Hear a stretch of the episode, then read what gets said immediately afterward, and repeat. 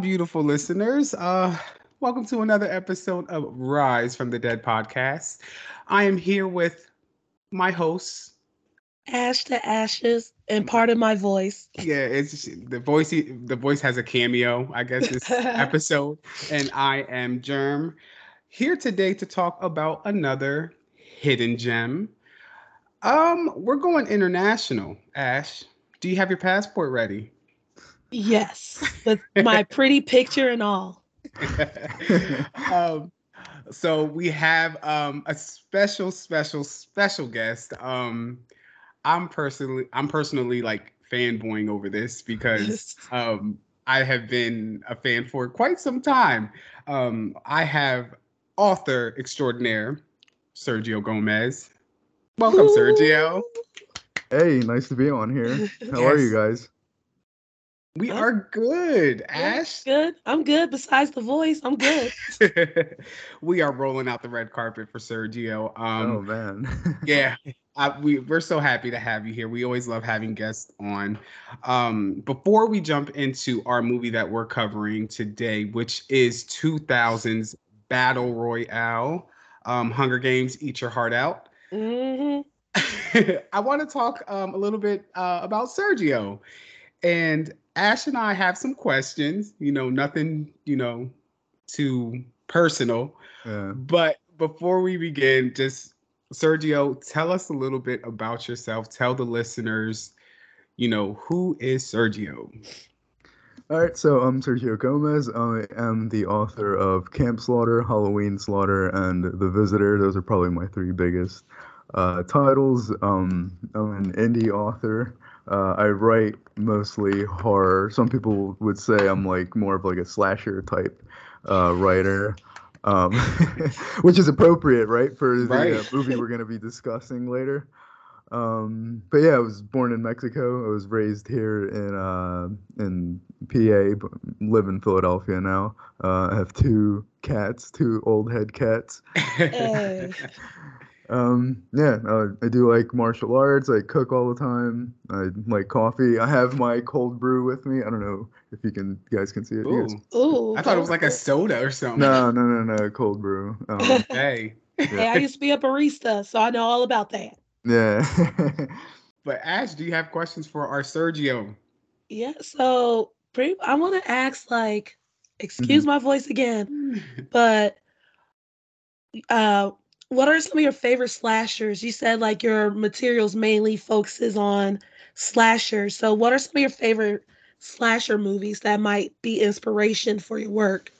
Right. Uh, okay. So like the Camp Slaughter novel uh, is was basically like my homage to all like the classic slasher novel, um, classic movies like uh, Friday the Thirteenth, um, Nightmare on Elm Street, Texas Chainsaw Massacre. Although some people might say it's not like a classically like by the definition a slasher, I will consider it a slasher though. Mm-hmm. Um but yeah, so I think my favorite is probably uh Nightmare on Elm Street the original and then Dream Warriors. Uh, those oh, two. Are, are, you not a fan of Dream Warriors? No, I'm a fan. It's just I have a rival who champions that movie. a, ri- a rival. yeah, a, a friend like, of me, if you will. A friend of it's, like Jason, it's like Jason versus Freddy, but like real life. right, right, right. oh, which that was a pretty good movie too. I thought that was a pretty versus, good movie. Mm-hmm. Yeah. To think I was terrified of that when I was a little kid. Like anytime the trailer would come on TV, I'm like, eh, no. oh, I do like uh, Child's Play as well. Those are pretty fun movies. Um, yeah, just like slash. Uh, My Bloody Valentine is pretty fun as yes. well. Yeah. The man um, has taste, people. the um, some of the Texas Chainsaw Massacre movies, like the remakes and whatnot, they're pretty good. Uh, Texas Chainsaw Massacre three was good. I wasn't too big a fan of part two, but um, yeah. So uh, I think the main ones that influenced my work were uh, and especially Camp Slaughter were Friday the Thirteenth and um, Texas Chainsaw Massacre. The, the, Leatherface character to me was like the main inspiration for the uh, for the story because I was like, all right, let me take Leatherface, give him a background that, that's kind of like similar to Jason Voorhees and then just come up with my own beast, so to speak, for the slasher series. I like that. It's it's a fun read. If, I'm going to say this throughout the you know the discussion. If you haven't read his stuff, please do yourself a favor. Do yourself a favor. I'm not saying that because he's my friend in my head, but he the shit is good. Um, I want to ask you, or I want to. I kind, I'm kind of curious, like to touch on your journey to becoming an author. Can you tell me a little bit Mm. about that? Okay, uh, so I've always wanted to like be a writer, like ever since I was like maybe like five years old, six years old. Whenever you start reading like chapter books, you know, like uh, in like elementary school, you go from reading like the foot book to like all of a sudden Mhm. you're reading like chapter one, chapter two, and it's like these they look big, they look like these big novels. Um, so at the time it kind of feels like epic when you're reading these chapter books. Um, and I think ever since I read my first chapter book, I pretty much fell in love with like the things you, you can do with like words and um, the only limitation to when you read is the reader's imagination, right? Um, and as like the writer, you can kind of manipulate that and put in certain images that you can't really do in other mediums. I don't think. Um, so I mean, like when everyone wanted to be like a basketball player or like a musician or an astronaut or cowboy or whatever, I wanted to be a writer. Like people were looking up to like Michael Jordan and whatever, and I'm looking up to like Gary Paulsen, like some dude writing like the Hatchet in like in like his office. You know what I mean? So um, I was always like naturally drawn to like the storytelling, uh, like storytelling, and um, I didn't really get into horror until later, like until like my twenties.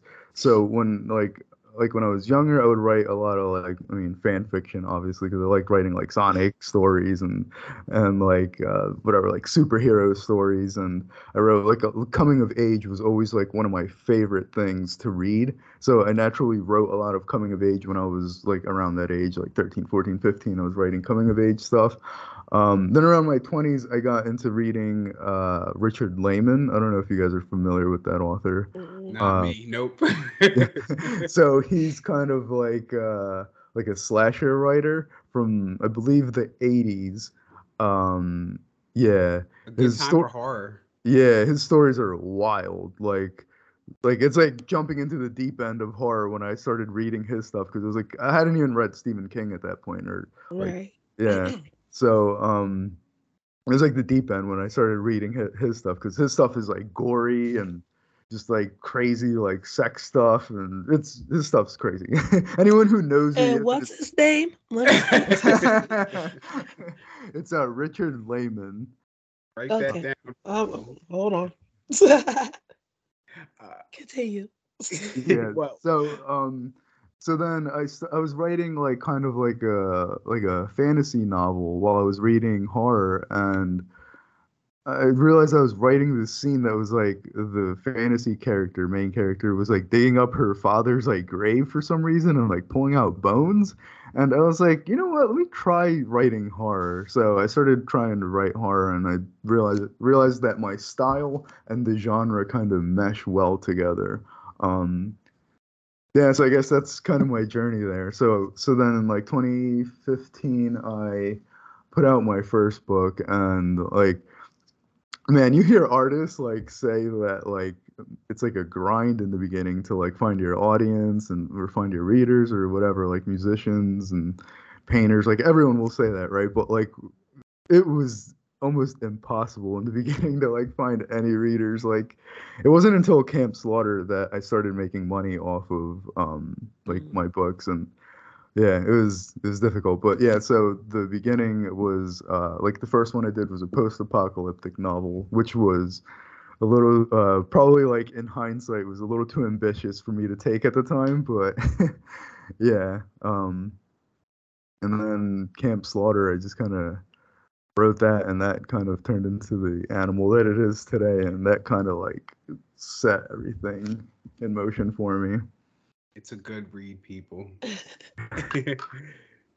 So, mm, my voice. But uh, So, with you being like an author already, do you have any interest in like screenwriting, like maybe writing your own horror movie? Yeah, um, so to go back on what I was saying about like how there's certain limitations to other mediums, right? I also think there's certain things you can only do with like visual effects. And like I'll often have these stories in my head, and I think, okay, would this make a good novel or would it not? Because it relies so much on the visual, um, and describing it might get uh, boring or there might not be enough description in like a story f- for the effect to take um for for it to be effective. Um so sorry that's like a long-winded way of answering your question. Um yeah i have like a few ideas in my head where they would be better for like a screenplay. I also have like very loose ideas and changes I would make to like the Camp Slaughter uh, book if that ever got adapted and they asked me to um write that uh, write that screenplay. I have like, ideas I would change and characters I would combine and whatnot to make it more like make it easier to be a movie. Well, well, in that book in particular, you know who's my favorite character, and don't touch her. Leave her alone. She's fine. um, for me personally, um, I can't help but feel like your your writing, in a sense, it kind of hijacks my mind personally. When you're writing a scene and you the person is running through the woods, I feel like I'm running through the woods. If someone is Yeah. held captive, I feel like it's Yeah. me. Um, how do you do that? I it it it captivates me in a way, and you Yeah. kind of kidnap me into into your you know art. Yeah. Okay. Um so this might be kind of a silly answer, but the way I figured how to capture the panic of someone like trying to kill you was from when I used to play video games religiously. Like yeah, so so I, I remember playing the Friday the 13th video game, right? And Oh, like I love that game. Which one?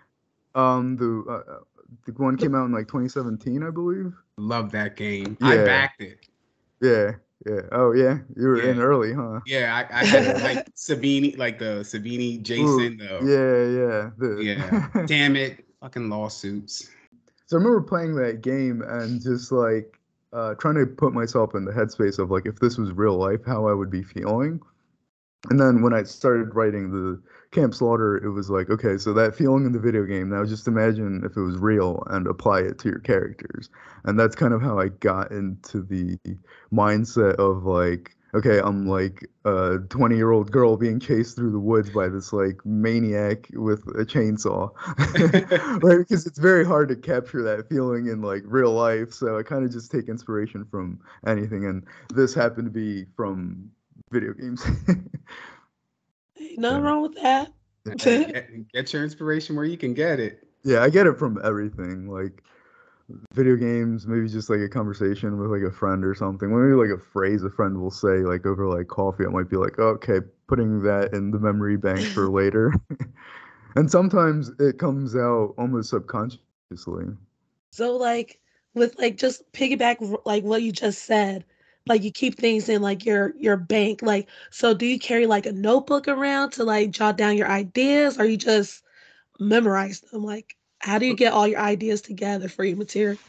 So mostly I just keep them in my head. There are certain things that I do have to write. Um, so for example, Camp Slaughter, the Camp Slaughter sequel, um, when I was writing that, I went through uh, Camp Slaughter and I wrote notes. My my notes are kind of like sloppy and not really like meticulous. Like if you open it up right now, it probably makes no sense, even to me. um, but like, just there were just certain key points as far as like consistency goes, and um, like character backgrounds and kind of like connections and maybe answers I needed to um, come up with for the series and the sequel. Um, but for the most part, if I'm doing like a novel, like an idea for a story or a novel is just in my head, and I kind of let th- let the ideas like uh, bake in my head. Mhm. Um, and sometimes when they don't bake right, I know the story's not going to be good, so I'll just scrap it. And when when it feels right, and sometimes these story these ideas bake for like years. Uh, like Camp Slaughter, for example, I probably was baking that for like two years um, before I actually like sat down and wrote like the first word of the first draft. Um, and uh, yeah, so uh, like as far as the notebook goes, it's more like a consistency thing. With the ideas though, those are just floating in my head. Um, and certain ideas get stronger the longer they're sitting in there, and then certain ideas start getting like duller and duller, and it's like, yeah, that was not as good of an idea as I thought. like, um, Yeah. yeah, Falls Yeah, into the I- scrap category. Yeah. Yeah, I can't. I can't even tell y'all like how many notebooks I have. Like just like movies, like ideas, like podcast ideas, like just all these ideas I have like in my head. yeah. Yeah. I have I have like 10 notebooks. Jeez. I believe it, Ash, because you're Like I I, got when, 10 right here. like when you and I talk, you come up with like good ideas, and I'm like, yo, like let's do this shit. So like, I totally believe that. Um, so you touched on your slaughter series. Mhm. You're currently working on the final book in the slaughter series.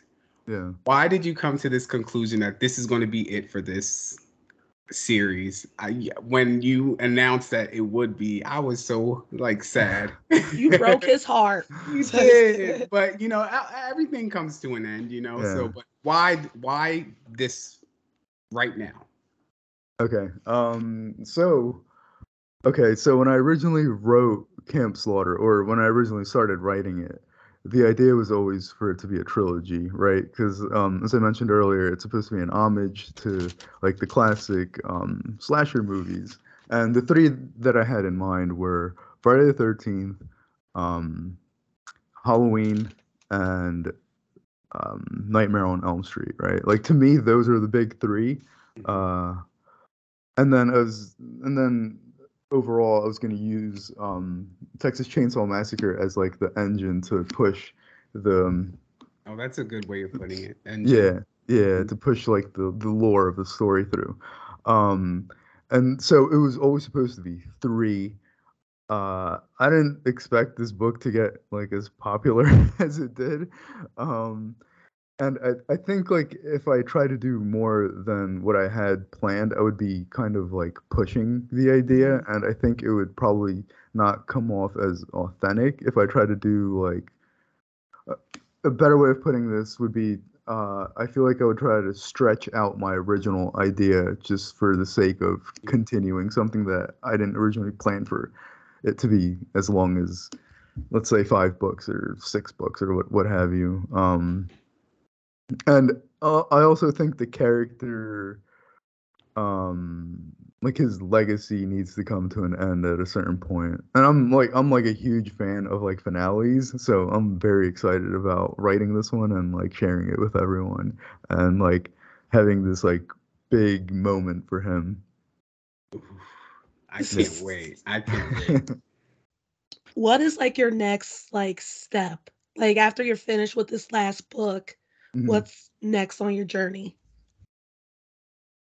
Okay. Um, so after I finish this next book, I have an idea for something that's going to be a little bit different than what people get from me. It's still very much going to be horror, but it's going to be a different flavor of horror. Um, and it's probably going to be uh, a little bit shorter than my usual stuff, but longer than The Visitor. Um, but yeah, the, I'm I'm excited for this idea because this is an idea I've been cooking for like two years as well, and it just keeps getting better and better. And the more like layers I add to it, the more I'm like, yeah, this is the next thing I'm gonna do. That's exciting. And I love how you you word it. It's like it's a different flavor. yeah. So I'm is. like, okay, I Yeah. got you. I got. I mean, I want to I want to flex my uh, writing ability. You know what I mean? I don't want to just be like the slasher guy. horror. Hey, I'm here for it. anything It's horror. nice. I'm here. yeah. yeah. like don't stay stagnant at all and uh, you talked a little bit about visitor which i'm just gonna make a plug it's a very good holiday read in my opinion um, and it's Thank a, it's a it's a short read as well. So guys who are out, you know, people who are out there who doesn't like to sit around and read like a thick thick book, Visitor is pretty damn good. Um, but Sergio, thanks so much. I want to ask one more question, and it is related into uh, the battle royale film. Okay. Tell us your history with battle royale. Tell us how you got into it, how you discovered it, and how it makes you feel. Okay, uh, so I think I first found out about Battle Royale from the manga. Um, my friend in high school came in with like the, the manga and he just showed me like certain like scenes that were like and I was like, oh, this is very gory. And um and it was like a whole thing. So I started sorry. So I started looking it up and I found out there was a novel and I was like, oh, I mean, I love reading and I love like Japanese stuff. Um, at a, I think at that point I was like maybe like 19 or something. No, no. Um, I might have been like 17, 18, uh, whatever.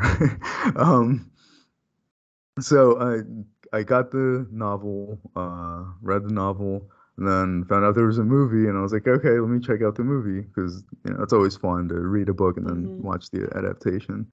Um, but yeah, funnily enough, uh, well, yeah, the first time I watched this was a bootleg. We've all been there. yeah. It's like so, um, does it make you? Is it like a nostalgia feeling for you, or does it?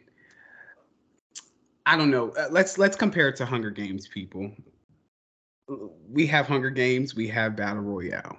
How do they compare in your mind? I feel like Hunger Games is maybe better developed, but I feel like Battle Royale is like okay, so the the overarching story in Hunger Games is like better developed, right? Like there's like more of like a world and you know more about um like the world surrounding the Hunger Games, like with the districts and with like uh what's his name? Snow or something, right? Yeah, it's Yeah. like fleshed out a little bit more. Yeah, yeah, and there's more to it. Like, like, like the the games are obviously like the center of the whole um, story, but there's more to like the story building around it. Um, Mhm. and Battle Royale seemed to be more focused on just like the survival of the people. But but I feel like Battle Royale is like the premise uh, of the story, and without Battle Royale, you couldn't have like Hunger Games, basically. right. All right, let's get into the review of this movie, folks. So we are, like we said, discussing uh, the film Battle Royale, which came out in 2000. Um, please, y'all, we are giving y'all a heads up. We will be tearing these names up throughout this.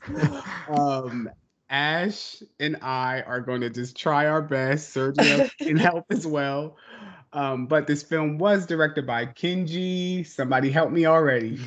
Saku?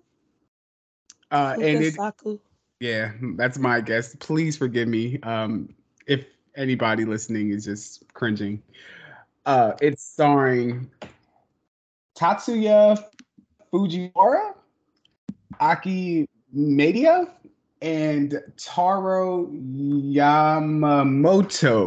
Lord Jesus, forgive.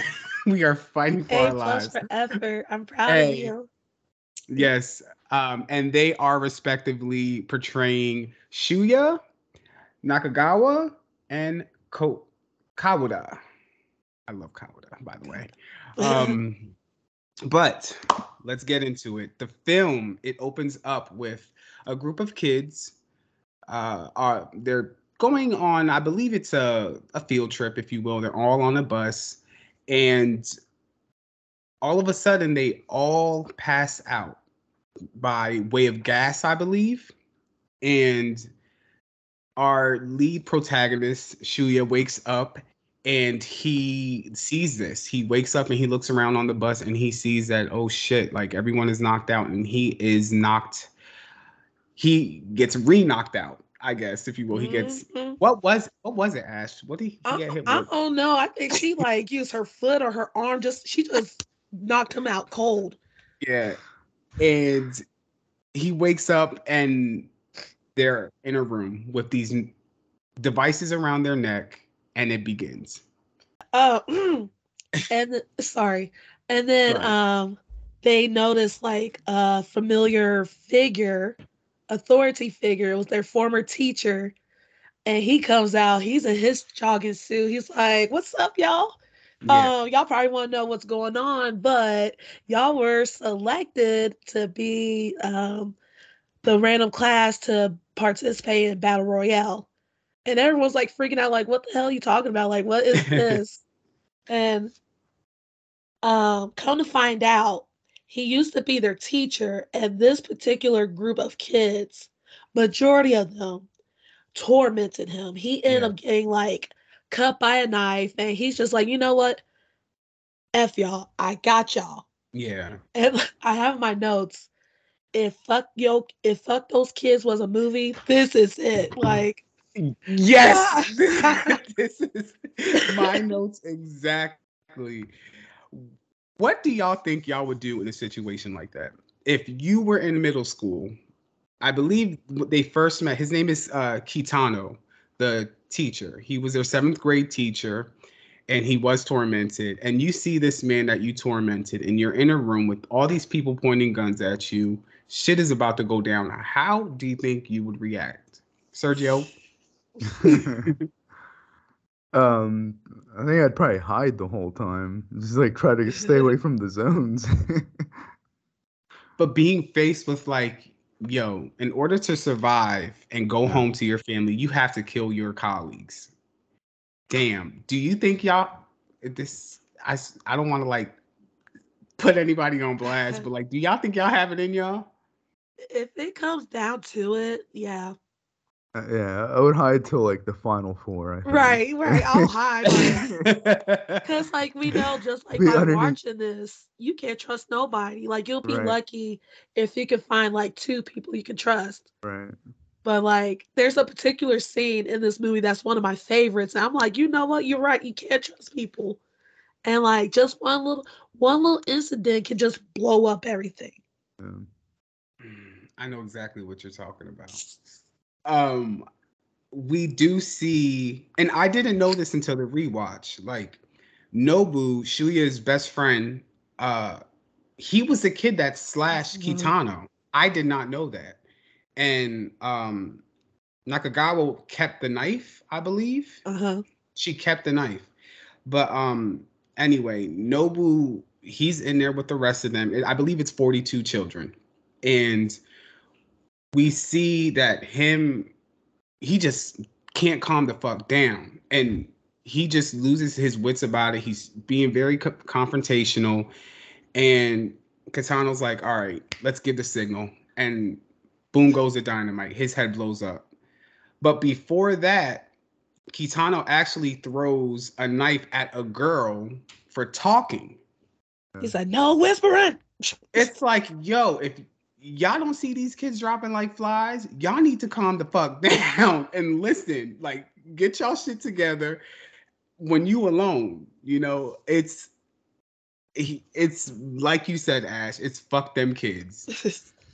yeah, and like just upon rewatch, like I've seen this movie plenty of times, but it's like with me, I work in education, and oh. it's like, damn, this kind of hit me in the feels a little bit. Um, Cause like, I mean, if you look at social media, if you talk to anybody you know that works in education, they're going to tell you like these kids are just becoming very difficult to work with, like they're disrespectful. They feel like they can just run the classroom. Like it's a nationwide issue. So watching this movie, I'm just like, and I think that's why the the rule was made, the law was made. I think yeah. Said something to the effect of like, basically, y'all badass kids need to learn a lesson. Yeah, uh, yeah. Jesus. So after everything is said and done, the rules are basically it's going to be about two days, three yeah. days, and one of them has to survive. You got to kill each other in order to survive. If nobody, if there are more than if there is more than one survivor at the end of this, there's a timer it, on your neck on the device, and you blow up. No one wins. So basically, do what you got to do. And they let the kids loose one by one in numerical order, their assigned numbers. And they are given survival bags. Now, these survival bags, they can range from anything with weapons, if you want to call them weapons, because some of the shit that these A kids lid. had, a lid and binoculars, and just, I would be pissed. I was like, I got a lid. What am I supposed to do with this? I'm Hmm. like, you better dodge those bullets. Like, you better use I'm- it as a shield. the lid does come in handy. In It one does. So they go outside, and as soon as Shuya goes outside, shit is already going left. I think Shuya is boy 14. I forget his number, but he's out there pretty early. And he's out there. What does he see, Sergio, when he goes outside? Is that the guy that gets shot with the arrows? Yes. Oh, he sees the girl right with the arrow through her throat. yes. And I think he asked her if she's okay. I was like, all right, well, that's a like, question. you don't see that sticking out her neck. Like, what? It's it's crazy. And we're gonna jump I'm gonna jump ahead a little bit. And it pisses me off. This movie pissed me off in one way. Uh oh. everyone is asking who the fuck who likes like who's your crush Oh yeah, it was like put Well, school kids. No, I mean, yeah, that. very middle schoolish in that way. very like put puberty and hormones to the side for a second worry about that shit first of all the person you might like is dead probably they might like one person is getting out of here and you're worried about who do you love what what do you know about love well, maybe that's a tactic. Like, okay, so maybe this person has a crush with someone that I like. I'm going to kill them. Like, maybe that's what they're thinking. But like, there's a scene where one of the schoolboys, I forgot, but he was pretty much trying to take advantage of another character because he's like, oh yeah uh, you do realize that you could die. Don't you want to, uh, Lose like, your virginity. lose your Right. virginity bef- like don't you want to know how it feels and all that stuff so i feel Right. like majority of them are thinking like man like this is it so i might as well just tell who my crush is but yeah at, that was at like two years old though like I mean, they're at the end of the day they're still school kids and I'm, I'm not gonna lie. Like Yeah. I know I have had friends who lost their virginities earlier than what these people are. Yeah Not me. I was I was 19 when it happened for me, but it just um but yeah, people are activated at you know earlier ages than others. You know, I can't attest to that. But uh yeah, so like Sergio said, the the girl comes out with the neck and her arrow. We know that it was the first guy that was released who had a crossbow in his bag who shot her. She's dead. Then he automatically dies because um he gets his bow and arrow taken away from him and used against him. So already down four kids. I think it's four kids. yeah like they're like they're taken out quite uh pretty fast at this point It And and it's oh, and like it was this- five, right? it was five Five. kids. Yeah, because there was the guy with the collar in the school Oh, yeah. inside when. Oh thrown. shit! Yeah. I forgot Yeah. about it. We're playing 99 bottles of beer on the wall. It's like we're counting down.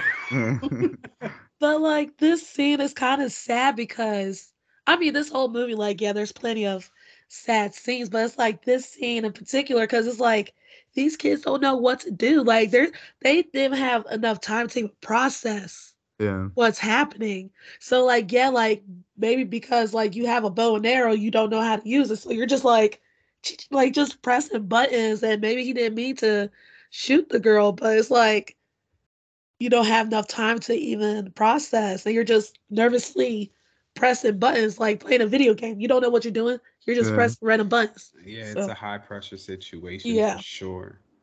That was, Um, that was me playing Friday the Thirteenth. Yeah. and it's it's like when you're high, even the effects on the screen, like the it goes black and white and it goes dark and yeah, yeah. it's crazy. And yeah. you, man, oh, we need to play that game, y'all. Even Dead by Daylight. Yeah, Dead by Daylight is. Oh, Uh, the new too. Texas Chainsaw Massacre game looks pretty cool too. I wanna get I get know that. someone who's behind that project and I'm so excited. Who do you? How come I- you don't you don't tell me these things? He helped develop. Oh, we'll talk later. Ask the y'all see. but um, and another thing about uh, well, if I had just stated a con about the movie, but a pro in this movie that I like is we do get some backstory on characters, even if it's a little sprinkle here, a little bit there. I understand there's a lot of children to cover, but we do see that Shuya and Nakagawa they decide to stick together and they have no weapons. They have binoculars and a pot lid. Um, Nakagawa reveals that she was bullied by several girls at school. She was locked in, I believe. It was like a bathroom stall. Yeah, so she really doesn't trust anybody but Shuya. Uh my question though is why Shuya? You know what I'm saying? It to me, I don't think I think Nakagawa liked Nobu more. Nobu was his friend and do you think it was just because of association? I, I always had a feeling that she had a crush on uh, on him because like the way she was like, I made these cookies. You want you want some cookies? And she was like being um really like shy and coy with Shuya, but um but like Shuya's best friend had a crush on her, so maybe yeah. it was like a a triangle that we did we're not aware of. Like maybe Ooh, she yes, had God. feelings. maybe she had feelings for both guys, but um she uh, favors Shuya. Right. But she favors Shuya a little more. But um I think maybe like she linked up with him because like she has a crush, or maybe uh because like she kind of gives off like these like this like innocent vibe. Like he he has a very traumatic backstory. He lost both his parents. Like he's by himself besides his best friend. And he said like they grew up in the like the foster home like situation. So maybe she just thinks like, okay, like he has a troubled past. He's just he's just shy. He's quiet. He keeps to himself. Like I find yeah. myself um, leaning more towards him. Mm. So, but I think mainly it's because she had a crush on him. We didn't even talk about like the two transfer students. Um, I love the transfer. Yeah, the I, I always say like the devil and the angel one because one's good, one's bad. Um, the bad one, his name is uh, Kiriyama. Uh, I fuck, I, I fucked with him. I loved him. Really? I did. I don't know why. I just he, he was like the cool. perfect. He looked cool. He walked around. He was like, "Shit, I I just need one bag." Okay, like no, that's not that's my bag. But um, yeah, his whole vibe, and he was like the perfect antagonist. Like I really like the antagonist in this movie. He scared me. He, he was scary. Especially the one scene towards the end, he comes out of that burning building and it was just like him standing there like in front of the the fire. You're just and like his eyes, like you're just like yeah. that, that adds that adds to what Jeremy's saying that he's like the devil figure, right? Yeah, yeah, yeah. yeah. And Sergio, did he was he like that in like the book? Yeah, I think he was even like crazier in the book. I think in the book you uh, get a little oh. more of oh. like yeah, I think you get a little more of like his thoughts and how like ruthless he was. Um Jeez. Yeah, he was. I need that book. yeah, it's it's a it's a very good book. Um, I read it years I, ago. Because yeah. the way, like you said, Ash, like the the flame scene, it was it was dope as hell. Like I was like, it was it was like the perfect ending to this, you know, battle. But we do see we're first introduced to him in well in action when he's getting like threatened by these kids on a cliff it's him and it's like five other kids. And they're like hmm. just picking on him and stuff. And mind you, he I don't see any weapons. He's not holding shit. And one of the kids, one of the boys puts like a machine gun to his face and he just takes that shit and airs shit out. He clears that whole fucking cliff. Yeah. And we're down to 33 kids that quick and he just walks off. He takes he takes everything. That that Uzi seemed to have like unlimited ammo though. Like right. That's yes. It. I don't know if like they supplied him with it or but. yeah. I was like, is he gonna reload at any point? Like, he's just. I don't think there was. Re- there wasn't reloading in the damn movie at all. Yeah. it was just like he squeezed the trigger and just didn't let go. That's so true. Damn, I didn't even think of that.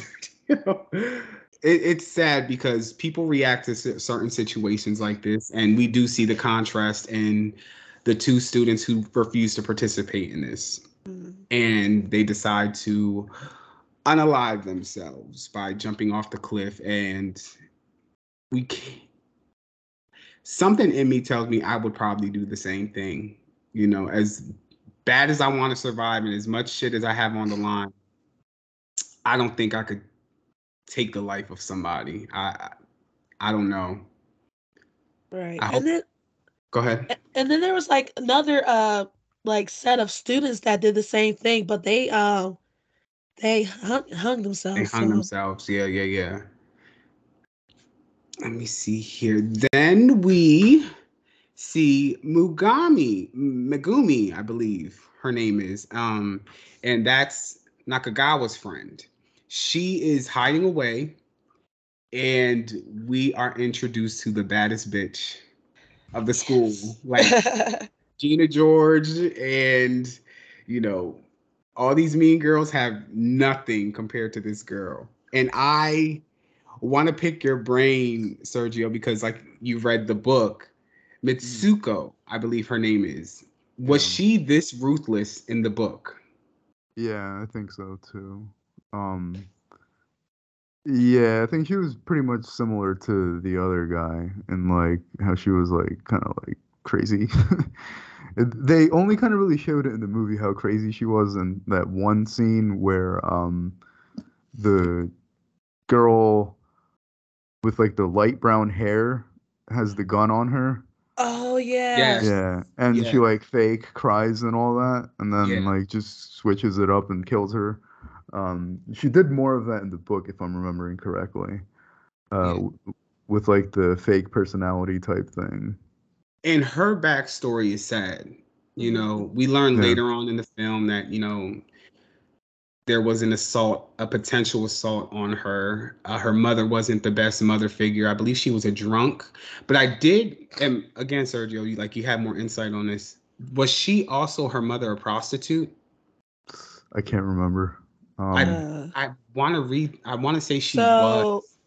I cause I de- I dove into like the rabbit hole of I, this, but, um, I do it all the time. Um, so like reading it, it said like both her mom and herself. So the mom remarried, and both the mom and her, like, they suffer like physical and sexual abuse. Mm. So, Damn. yeah. Uh, and I just, I don't feel bad. I don't like, I, I root for her in a sense because of her. She was like fucked up from the beginning. You know what yeah. I'm saying? So it's like she she just wanted to survive. And like you said, Ash, when those two, when she found those two people next door to where she found uh, the girl, her Nakagawa's friend, before she killed her with that sickle, she said that would never be me. Like I would never take my own life. Like I'm gonna fight. Yeah, that so, was that was probably my favorite kill scene in the whole movie. Was when she killed the girl with the sickle. Yeah. Yeah. She was like, oh, well, yeah. was it because of the effects or was it because of like the verbing and like the dialect? Um, maybe both. Um, it was yeah, it was just cool. It kind of highlighted like the character too, like yeah. how kind of ruthless. It set the tone for how ruthless she was gonna be. Yeah. And I too looking at like the illustrations from like the book and um the the movie, I think they got these characters spot on. You know, I think, you know, Mitsuko looks good from what I've seen, you know, in the manga versus the movie. Is she she looks on par. She looks good. Yeah, same with uh what was his name? Kuriyama. Kuriyama, yeah. Yeah, I thought they nailed his look pretty good too. And uh the other guy, like the the tough guy. Oh, um, good guy with the bandana and all that. Oh, what's his name? Um, is it Shogo? I think his name is Shogo. No, no, no, no. I'm lying. It's something else. We will get to him. I can't find his name. Damn it, Kawada. Ka- Ka- um, Kawada. Yeah. Kawada. Yeah. Yeah. Um, But yeah, he looked good. Did anybody else notice the running joke about what the fuck his dad does? Yes. Like, He's like, my dad's a doctor. My dad's a fisherman. My dad is Oh yeah. like, okay. it kind of gave dad off was like- everything. Yeah, it kind of gave off like Tommy vibes from Martin. Like, what the fuck does he do? so yeah, shout out to dad. reading more, I, I just read it. Um, Go for it. Mitsuko. Uh, so she was abused by her classmates in the novel. She was abused by her classmates. Um, her mom did treat her like a a, a prostitute Like a worker. and a worker, and had her go into a building and was taken advantage of by men. Um, um, and it was uh, recorded. It was videotaped, and then Oh, when no. she told her teacher about it, um, the teacher took advantage of her. Her Get friends out. this uh, witnessed it and decided to spread rumors about her. So it kind of makes sense where she's talking to the other girl. She's like, "You go around and you do this. You hook up with everyone." Oh, because it was the rumors circulating. Hmm. it's Jesus. It's like she has this like staple on her, like a scarlet letter. Like, dude, see, that's why. See, that I like her even more now. I'm not saying like because she's an underdog or anything but like that, but damn, you y'all bitches left me no fucking choice. Like that's what I get from it. And she took care of her mama. Yeah. so the report is given.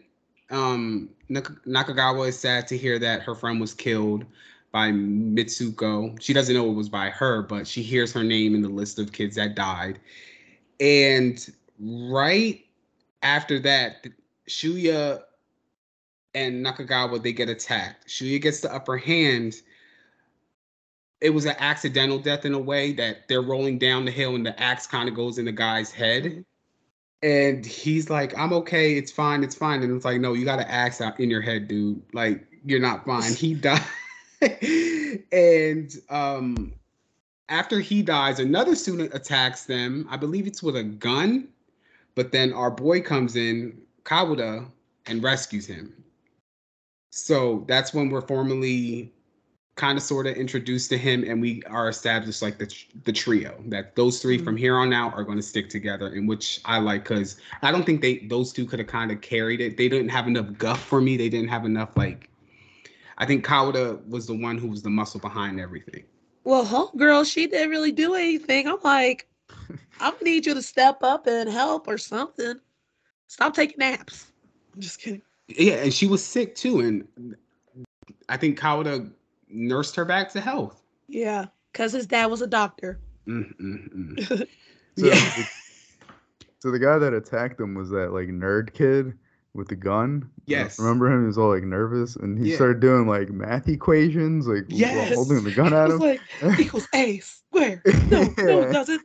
Like, and that was like one of the scenes where I was like, okay, this is definitely. If I didn't know this already, I would definitely know now that this was based off of a manga. Like, yeah. very anime-ish. very and it, it's it, i just love the different types of characters like Yeah. it- they all have their own little personalities and i can imagine that it's just so fucking hard to do you have a short amount of time to get through to like the audience like this is my character i have a, I have to establish it in about like 10 15 seconds that i have on screen yeah. and just that little thing like you were saying sergio like the whole math thing it's yeah. they did that effectively, in my opinion. But then this what pissed me off too. We get these dumbass girls in the middle of the damn like field with a oh, megaphone, Oh, basically screaming "fucking kill me." But she's they- they're saying like, you know, let's stop. We're here at this location. You know, put our guns down. And again, another instance where it's like, my friend had a crush on you, X, Y, and Z. yeah. Why? Why? Why? Like, I'm not gonna declare my like crushness on you and knowing that I'm about to get aired out with this big ass megaphone. it's like you just told everyone where y'all at. knowing they got one of the most ruthless characters out there.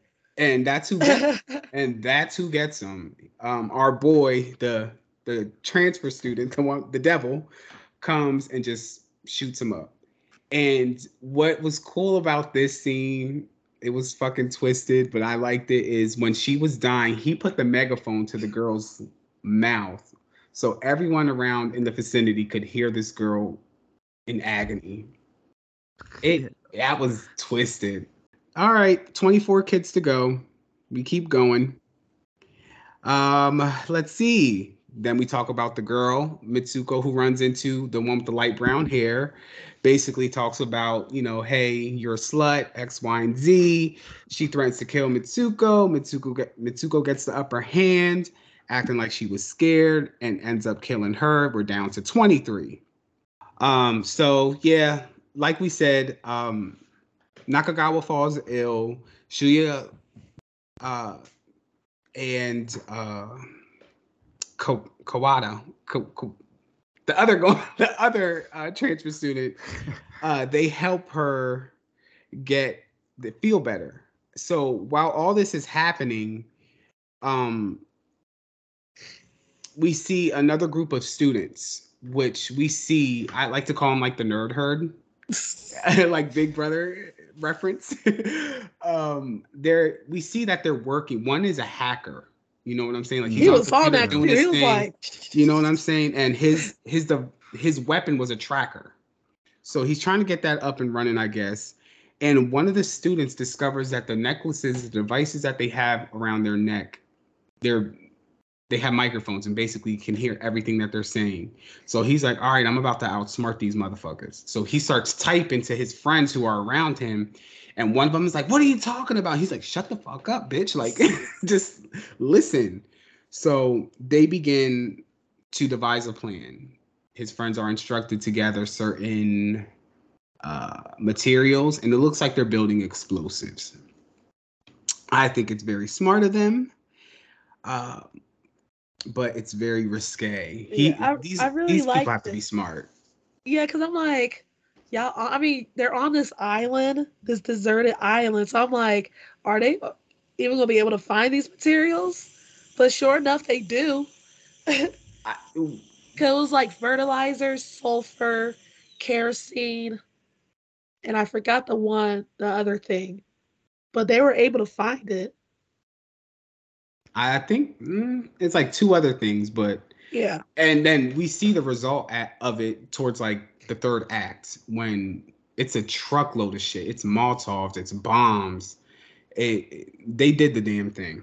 So then we talk about um Hold on, can I just say, as like a writer, I was jealous of that dude's uh, typing speed on the computer. he wasn't typing shit. it looked all fast though. He was. He was see them focused, was like- were a blur, bro. yeah, he was getting it in, but definitely has carpal tunnel. I don't care what nobody says. That man, my man's got carpal tunnel. His shit's like this. like I'm just, I'm just saying, man. If I could type that fast, I'd have like seven novels out. there you go. um so I hate I oh my god, I feel so I, I feel like I'm doing a disservice by saying these names so incorrectly. But we do see a boy and a girl, and we see them arguing because there was a certain rumor spread about the girl. Um, the girl is adamant that this certain rumor isn't true, while the boy he agrees that it wasn't true, but he did give into it to make himself look cool. Of course, um, what I'm referencing is what we were talking about earlier with the whole "Do you want to die a virgin?" type ordeal. The girl is apparently a virgin, and the guy, I believe, is a virgin as well. Yeah. And that's why he's so damn hard up on trying to smash. I I just one, you're dirty. Two, my life is on the line. Three, like I I, I just I, I'm a child. You know, I don't like I, like this is the last thing that. on my mind. I'm trying to live. Bro, in 2000 I was collecting Pokemon cards, I think. Like where the fuck is my Charizard? Right. I'm not worried about getting none. Absolutely not. But that happens, and he does force himself. He attempts to force himself on this young woman, and she retaliates, rightfully so, and kills him in the most. Yes, I love it. Sorry, Brutal that was so loud, Yeah, but yes. He definitely got his just desserts on, on that one. That that was probably my second favorite kill. As a man, anything that occurs in that nether region for us, Yeah. I automatically grab my nuts and be like, ouch. It's I don't know about you, Sergio, but like it, it puts a, a feeling in my stomach like, ooh, Yeah. The stabs to his chest were almost like merciful in that way. Yeah, yeah, yeah, yeah. It, it compare compared to like, you know, Yeah. that I agree. And after she does that, we see our girl in the bushes just watching everything, and she has a smile on her face. I'm talking about Mitsuko, but Mitsuko automatically opens fires on our track star, you know, because she is an athlete. Oh, oh, oh! And fun fact too, how did I? How did we forget to say? Ash just told me that this chick, um, her name is Chigusa, I believe her name Uh-huh. is in the film. She is our girl from Kill Bill. Gogo. Yes, and I did not know this. That was so awesome. I, what year did Kill Bill come out? That was. I want to say like 04? 05. Yeah. Oh, Four. so it was like not too long after, like four or five years after Battle Royale came out. Yeah. And it's funny because I was reading that um oh my god. Uh Quint uh Tarantino, he's a fan of Battle Royale. So Mhm. I think when he he uh gets the actress to play play her in Kill Bill, he's like, okay, we're gonna probably pay homage to Battle Royale and Kill Bill and have you wear the schoolgirl outfit. yeah, that has It just Oh, I didn't even think of that. She had a schoolgirl. Bruh, full circle moment. Damn. I love like- Kill Bill. Brandon does too. Brandon loves like he likes the whole Vivica A. Fox fight scene. Mm, yeah, that's a fun one. I I like the whole like Kill Bill was good, but what's the whole thing where it's like the when she was in the coffin and she was doing like this? Hey, she was trying to Oh, get it the six inch punch. yeah. Yeah. It worked. That's a that's a Bruce Lee thing. I will say though, at the end, you know, she went through all that shit, and when she finally got to Bill, that fight should have been way more than what it was. Yeah. Just saying, in my opinion. But nobody asked for me for my opinion. But you Uh-uh. did. But yes, they did because they're tuning in right now. So, so that happens. Um, the count is now 22 kids after Homeboy got, you know, castrated. Then we see that our track star has died from her injuries. Before she dies, in theme, she asks who Hiroki, the guy, he's one of the part of the nerd herd, I think. Um, is he part of the nerd herd? I know he's a basketball star. I know they were like best friends or something like that. No, He helped her train. Yes, he was on the bike training her. Okay, you're right. Basically, he finds her before she dies. She asks, like, who do you love? X, Y, and Z. Is it me? And he says no. He shuts her down. Dang. It's like then she asks him, like, you know, can you stay with me until it happens? And okay, that's sweet. She's dead next. 21 to go. I'm just I, I have no patience with that shit. I don't know if it's the writing, but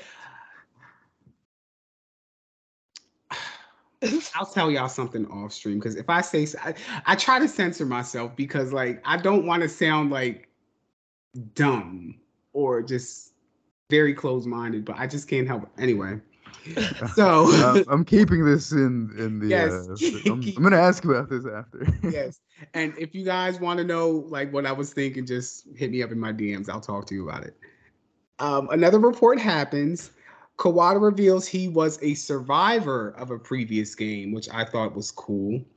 Um, he was forced to play again and he vowed not to die there. Kiriyama kills a boy outside where Kawada, Kawada, I keep Kawada, uh, Shuya, and Nakagawa are in. They're in like a cabin and um they hear this commotion outside and it's Kiriyama.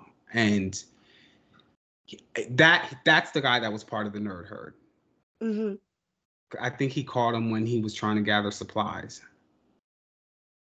Yeah. And he gets shot at and he plays dead. And he's like, I survived so fucking loud. And it's not, it's haven't been like two seconds since, you know, Kiriyama walked away. And he looks up and Kiriyama is on top of the roof with a katana. Oh, just He was like, Shh. waiting to fucking work. So he jumps down and kills the guy. Mind you, this is all outside of the little cabin that our three people are in.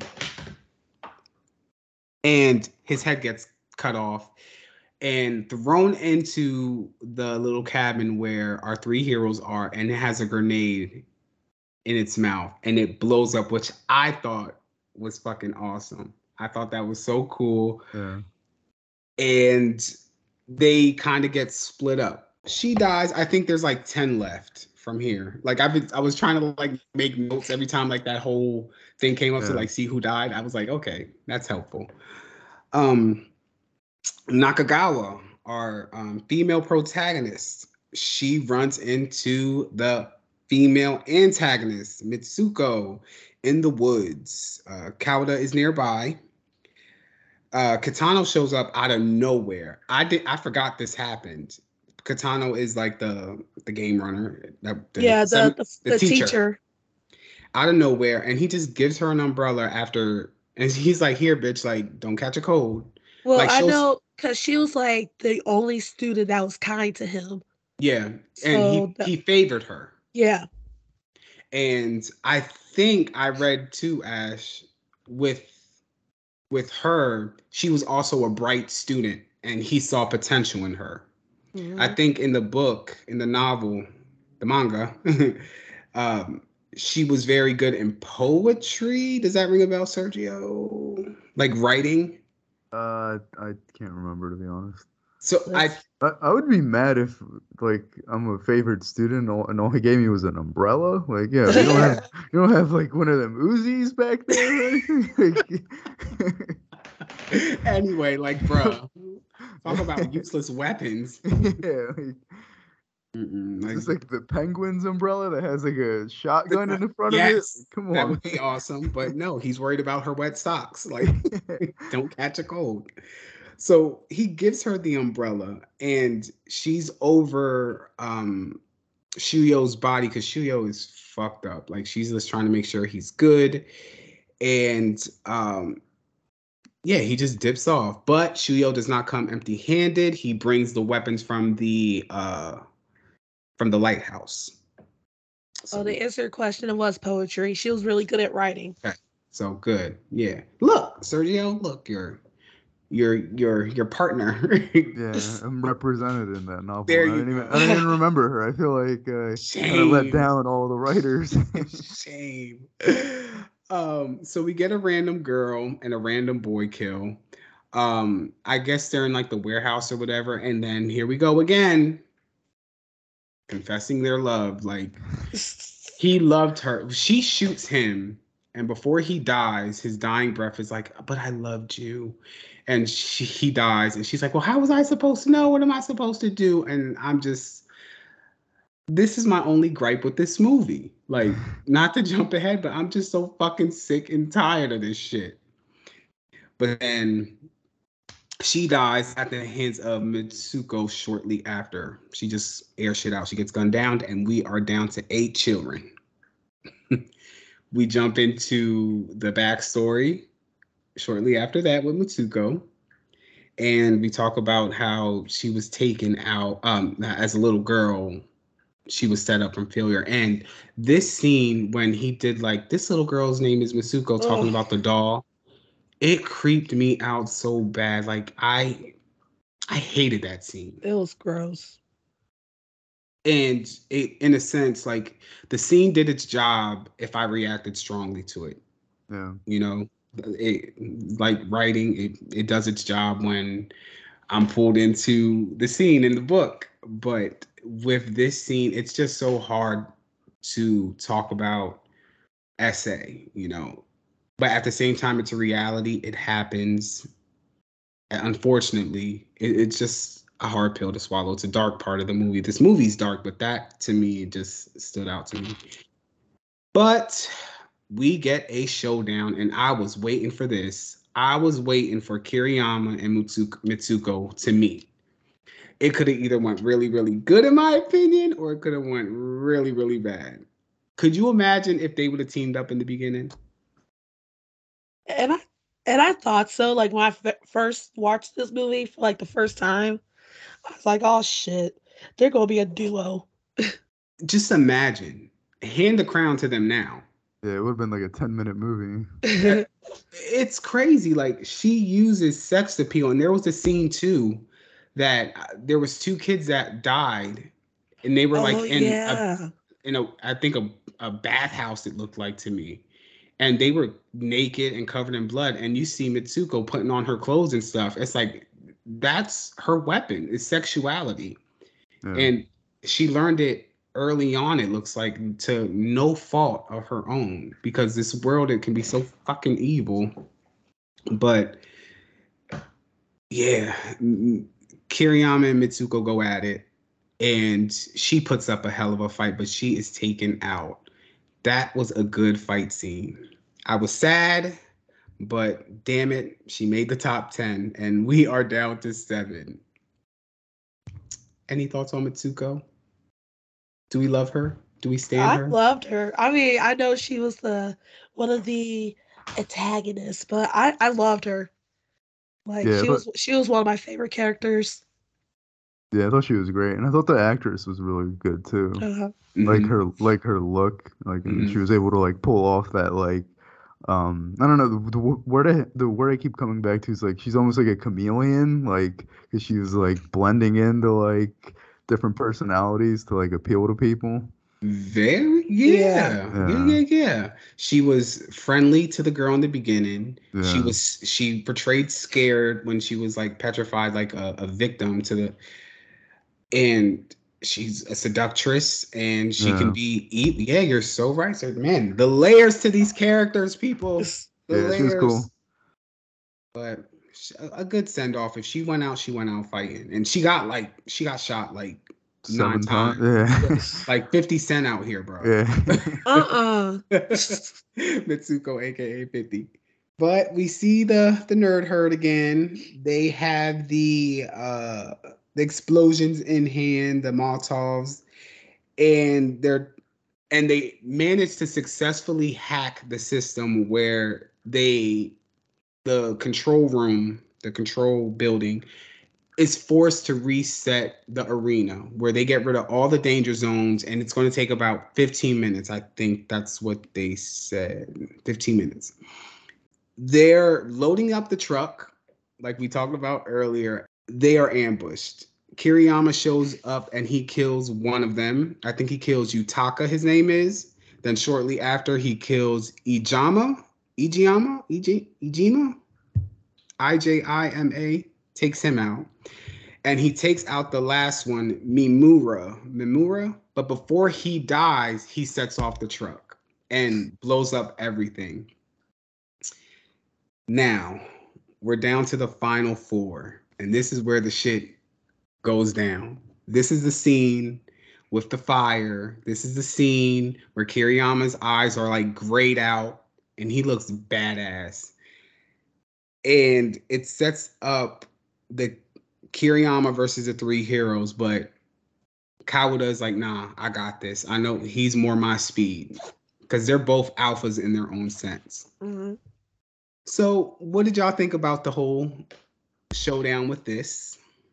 This was the showdown that we've been waiting for. We are wanting like throughout the movie, you're just like, okay, so when is this showdown going to happen, and who's going to take, um, take uh, I forgot his name, Kir- Kiriyama. Kiriyama out. Like, how's it all going to go down?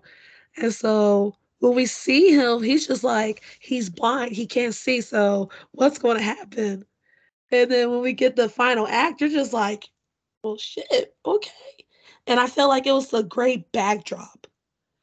Like mm-hmm. it was mm-hmm. just fire, just big ass fire. Like it's just, it's just film that's left, and it was perfect. I love the whole setup of this. For a second, Kawada does. Kawada is he threatens to kill Shuya and Nakagawa. It cuts to Kitano as uh, Kawada shoots. You hear two gunshots, but you don't see anything. Yeah. But but before they cut, he kind of points down and then shoots. Um. So Kitano sends out his people to confirm the kills because they can't do anything. They can't confirm shit because of the system being down due to the hackers. I think they do confirm on the screen. I don't know why they did this if they didn't see the bodies, but they do confirm that Shuya and Nakagawa are dead, and they do declare Kawada as the the victor. Kitano's alone, and I like Kitano's character, by the way. You know, I just think he's very camp in some senses. In in the beginning, he's just nonchalantly when they're watching the video, he's clapping. Like he's very like quirky in that way. Mm-hmm. And when Kawada rolls up on him, he's by himself and he's doing like aerobics with his arms and stuff. I yeah. just thought he the character had a certain charm. Even though he was like the ultimate bad guy, he was he had charm.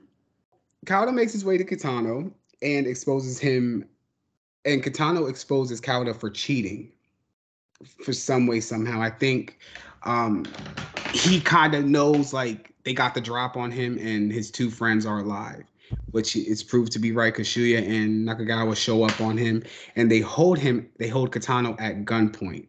Yeah, because he was like, You played this game before, you know how to take the necklaces off mm-hmm. or the sensors off. Yeah, right, right. That's what it was. Kitano expresses that he did favor Nakagawa and he wanted her to win because he reveals this painting or this drawing of carnage of all these kids like decapitated, killed, like all around the drawing of Nakagawa in the middle. And she just has like a halo around her and she's just standing there like prim, prom, and like prim and proper, like just she's she's good. And he wanted her to win but he threatens to kill them. He points a gun out on the three of them, and before he gets the the shot off on Nakagawa, Shuya kills him, like airs him out, and it's I think it's the same Uzi, the same machine gun with like no limit to bullets, and he's dead, right? Yeah, because he, he like he answers the phone. Well, he yeah, well, or did he call? No, he called so he like called his, I want to say his daughter, I don't know if it was the daughter, but it was his kid, was mm-hmm. like, hey, like, I'm not coming home. The kid was like giving him grief about never being there. It was like, uh, mom is this and that, whatever, just hang up. Like, so he had a trouble home life, like mm, issues with his wife, issues with his kid, and yeah, and the whoever he was on the phone with was reading him for Phil, talking about his stinky breath and stuff.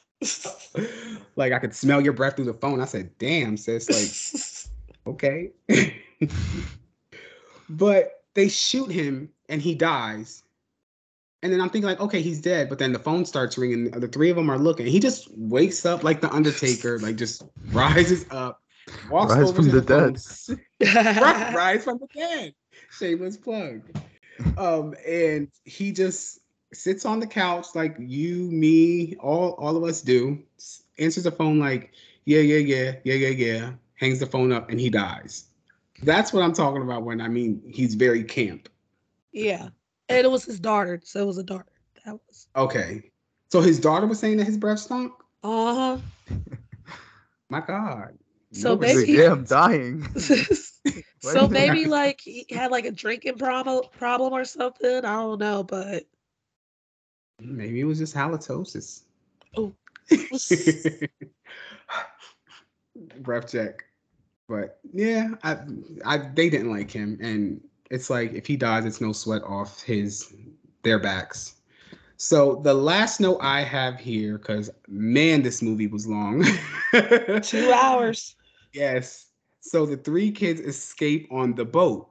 Okay. Uh, Kawada, he meets his demise because he does succumb to his wounds that he had with Kiriyama in the fight, and throughout the whole damn events of over the last two three days, and uh. Kawada talked about a girl. I think her name was Kyrie or Uh, Keiko. Keiko. Keiko, and he she was in the previous games with him, and he vowed to protect her. They liked each other. They loved each other. Here we go again with that. it pisses me off. She dies in his arms. He was thinking the whole time like what it meant when he when she smiled at him and said thank you. Yeah. And he it's been bothering him like what that smile meant, what that smile meant. And they've been trying like, well, maybe it meant this, maybe like along the way.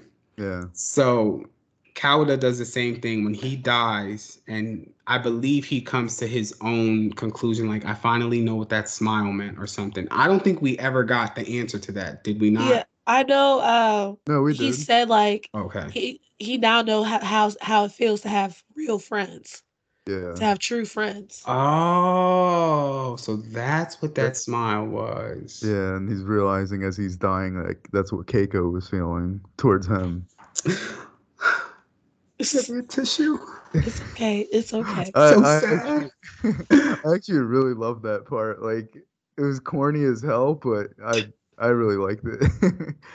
But I think it goes like anime in itself is very corny. Yeah. You know what I'm saying? Yeah. Brandon, my significant other, he uh he watches anime and just me doing shit, I can have like Big Brother on in the background, Real Housewives or whatever in the background, and I hear him watching this, and I'm thinking like some of this dialogue is bullshit.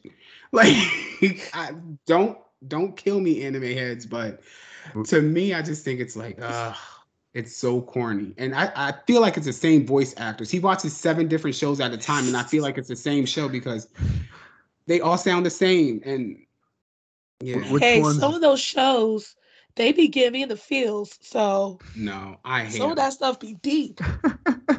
he said I hate anime. I, I he did get me to watch like two. I watched Death Note. Yeah, I was gonna say. Death Note is good, not the Netflix version.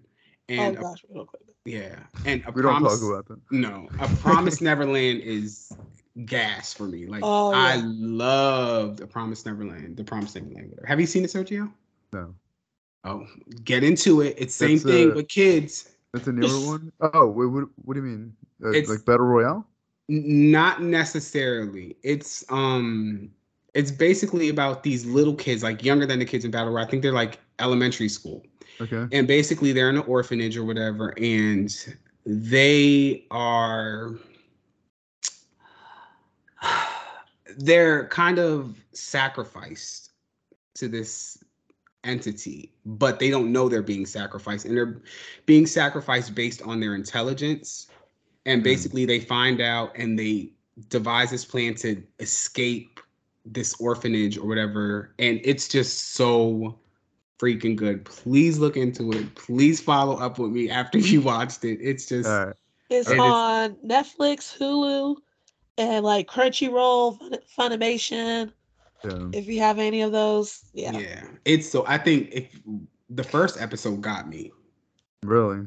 yeah Okay. and I'm gonna it- I'm gonna check it out. yeah it's it's so good but it, it kind of gives you the sense of not battle royale but just you know kids fighting for their lives Yeah. You said it's Promised Neverland. a Promised neverland or the promise The Neverland. Promise, The Okay. Promise Neverland. yeah very I'll check good. it out. It looks like this. Hmm. Oh, I don't know if you Oh. can see it, but probably not because of my background. Never mind. Yeah, your green screen. Yeah, kind of. I kind of caught glimpses here and there. Yeah. And the character mom, is it mom Ash? Like the moms, the different moms? Uh, yeah. Yeah, they're cool characters. You'll learn about it. And Tag, ooh, I never looked at Tag again the same way.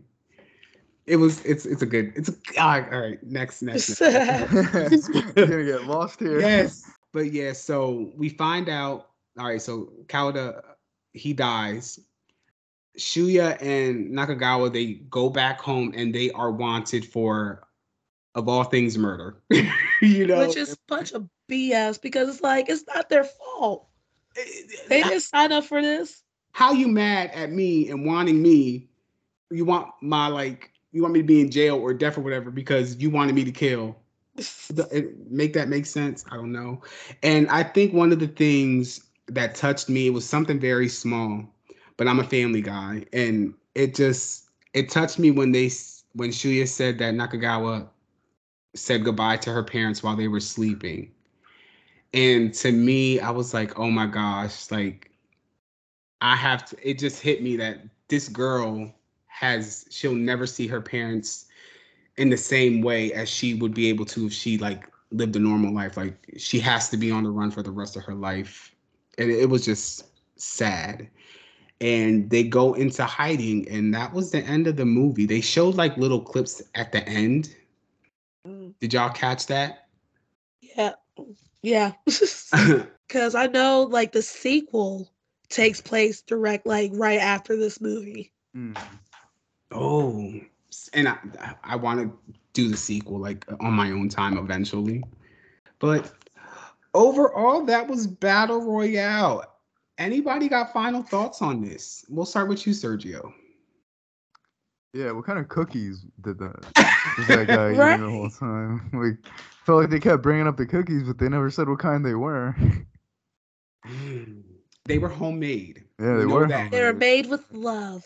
Yeah, and they kept talking about the cookies. Yeah, that's true. And I think kept the, eating them, and I was like, "Dang, I want some." Yeah, and then I think one of his like henchmen tried to get some, and he took them shits back. He's like, "No, fuck that. These are mine." No, yeah. um, yeah, no, the movie was uh, it was real cool. Like I said earlier, um, it doesn't have like say like the deepest plot, so to speak, but there's definitely like motives for all the characters, and it was all just well put together in this like fast-paced like slasher type feel. Mm-hmm. So it was like a slasher meets like a survival horror movie.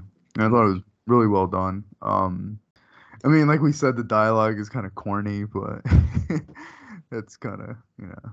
Also, did help that like how uh, because this movie's available on a lot of streaming platforms, but it's the English dubbed. So, uh, you know, it's not going to line up with everything. And that was pissing me off because I have to have, I have to have the original like language. And some places want to pay, wants you to pay for it. I'm like, no, give me the, give me the right stuff. Yeah. But yeah, like I, the English dub for any movie always fucks it up. Did you recognize any of the voice actors, Jeremy, from the anime? no, and uh, it's just. Am I alone in that, y'all? For real? Like, who do you watch anime, Sergio? Uh, I used to. I I watched it like um like Ash was saying. I watched it in Japanese though. I was kind of I was kind of like a snob about that. so it's like I I I swear all the little all the grown women sound like little girls and they sound like they're orgasming every time they open their fucking mouth. it's like let me sharpen my pencil. Like, like uh, I'm done. It's just so like I, I hate it. It's so annoying. What about you, Ash? What are your final thoughts on this movie? I mean, I always have a great time with this movie. Um, I've seen I've seen it plenty of times. Um, but like I said earlier in this episode, like this this watch, what like it kind of just got me in the feels. Mm-hmm. Um, like just with like some of the characters like backstories and um like with me working in education now and like just everything about it. I'm just like, damn. And this movie is just so good. And like, yes, I know it has some sensitive uh, subject matter, but it's a damn good movie. I I agree. Um walking away from this movie this last time, I like like you guys, I've seen this before. To me, Shuya has skyrocketed on the top of like my final horror boys. Like he, he really has. I'm I'm ashamed and embarrassed that I haven't included him in previous lists that I've come up with, but he is up there. He is a contender. He has been through a lot. He will fight for his woman. He he's up there. I I I love him. He's he's a good egg. I think you would really like the novel. Yeah. I'm getting it. I swear, Sergio. Sergio, him and I talked previously, and we were texting back and forth, and he was telling me about the novel. I'm going to get it. I have to get it. I yeah, I gotta get it too. and i- if to me any literature is better like any book or whatever i to me it has not no movie has surpa- surpassed the book in my opinion.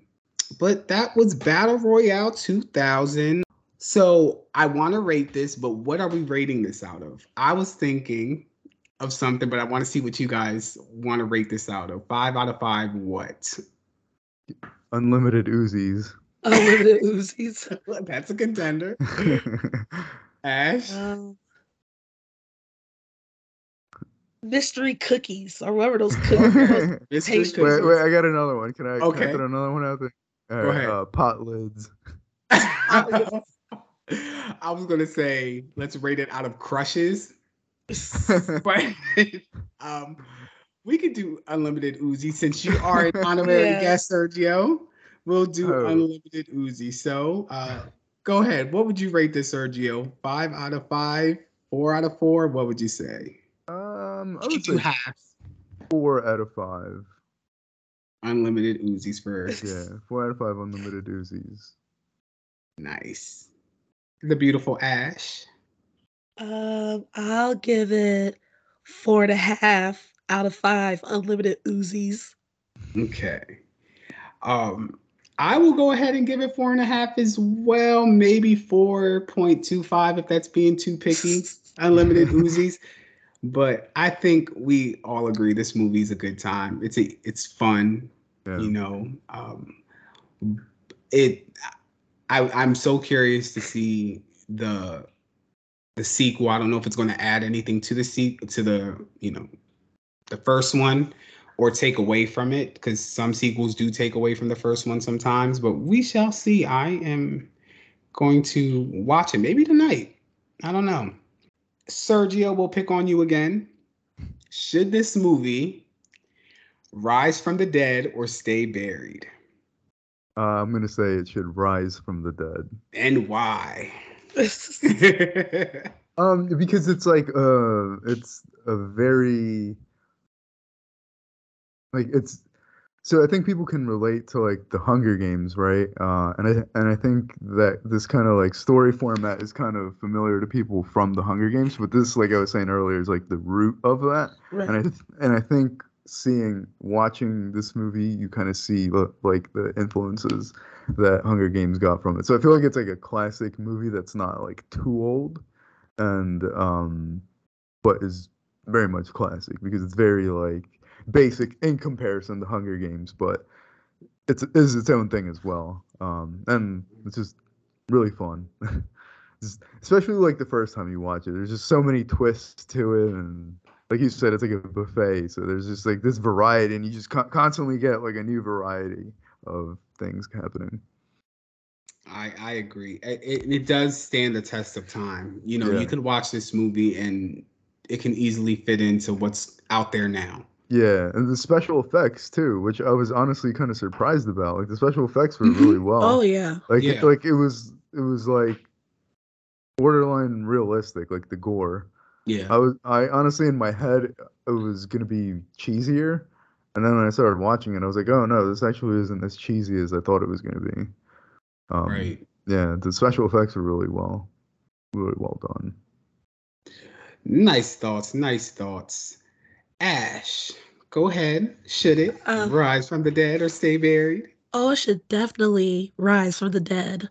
And I know this uh this movie has a very like it has a, a big fan base. Um it's very popular. I love um introducing people to this movie. I intro- uh I introduced Amos, my boyfriend, to this movie when we first started dating, and he was Mhm. like, "Oh, this is dope. This is dope." So when I told that we were covering it on today's uh, recording, he was like, "Hey, yeah." But um, it's such a good movie. It touches on sensitive topics, uh, and it proves to you like it, uh, they're not afraid to. Nothing's off limits. with this part. movie. They're not going to sugarcoat anything. That And a lot of people need to realize that. And it's like, yeah, this movie was actually banned. Mm, Um, that part again. so it's like, hey, like we can't sugarcoat everything. I'm gonna need y'all to watch this. Like this should be happen. Like now, does the events of this movie actually happen? No. But some of the subject matter in this movie does happen. And a lot of people Yeah. need to to be aware of it. Yeah. Um, what's that screen line in Scream Two? Art imitating life, imitating something. You know what I'm talking about. Yeah. But I agree. I feel like this movie should definitely rise from the dead. Um, it has. We usually go deeper with our deep cuts, you know, but I just don't think this movie gets the praise that it deserves. Honestly, people talk about Hunger Games, and I'm. I learned about this because someone recommended this to me after I saw Hunger Games, the first one when it came out. Watching this makes me feel like Hunger Games was a ripoff. Honestly, yeah. Oh yeah. Uh, I just, I, I'm very happy with the, if, if Hunger Games took from this, you know what I mean. Hey, I'm not mad at them because this is a good blueprint. It really Yeah. is. That that's the perfect word. Yeah. Yeah. It's it's good. So listeners, um, let us know what you think if you've seen this one. If not, all three of us do recommend this movie. It is on Tubi for free. We love free around here, y'all. Sergio, I'm so happy you came. Ash Thank is happy you. you came. We are I'm so hap- happy. I'm happy you invited me. This is really fun. Yes, when I wanted to cover this movie, I thought of you because of our discussion, Yeah. and I'm glad we, you know, you made the time for us. Where can our listeners find you? Okay, so on IG, I am at Sergio P. Gomez. Uh, my website is authorsergiogomez.com, and Facebook, I believe, is facebook.com forward slash author Sergio Gomez. Um, and from there, you can find links to my shop, find links to Amazon page, etc., etc. Um, yeah.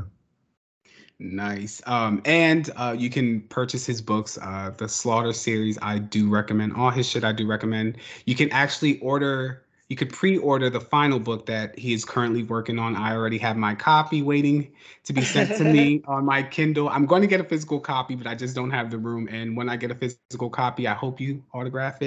Um, so I got you. uh yeah sergio thanks again for joining us it was a blast we hope you come back you know Yeah, in the future anytime. when you thank you so much and i guess that does it for us uh this week on rise from the dead podcast ash do you have anything to say to our beautiful listeners before we head out No, I'm just kidding. I'm just kidding. I'm just kidding. No, um, just thank you so much for listening to our show. I'm very excited for this new season. We got some great ideas for y'all. And if you're a fan of our show, um, if you like just one episode, it doesn't matter. Make sure you leave us a rating and review. That will help us a lot. And I love y'all. She's such a softy, guys. Well, anyway, we'll see you at the next episode. We love you. Um, in the meantime, adios. Bye.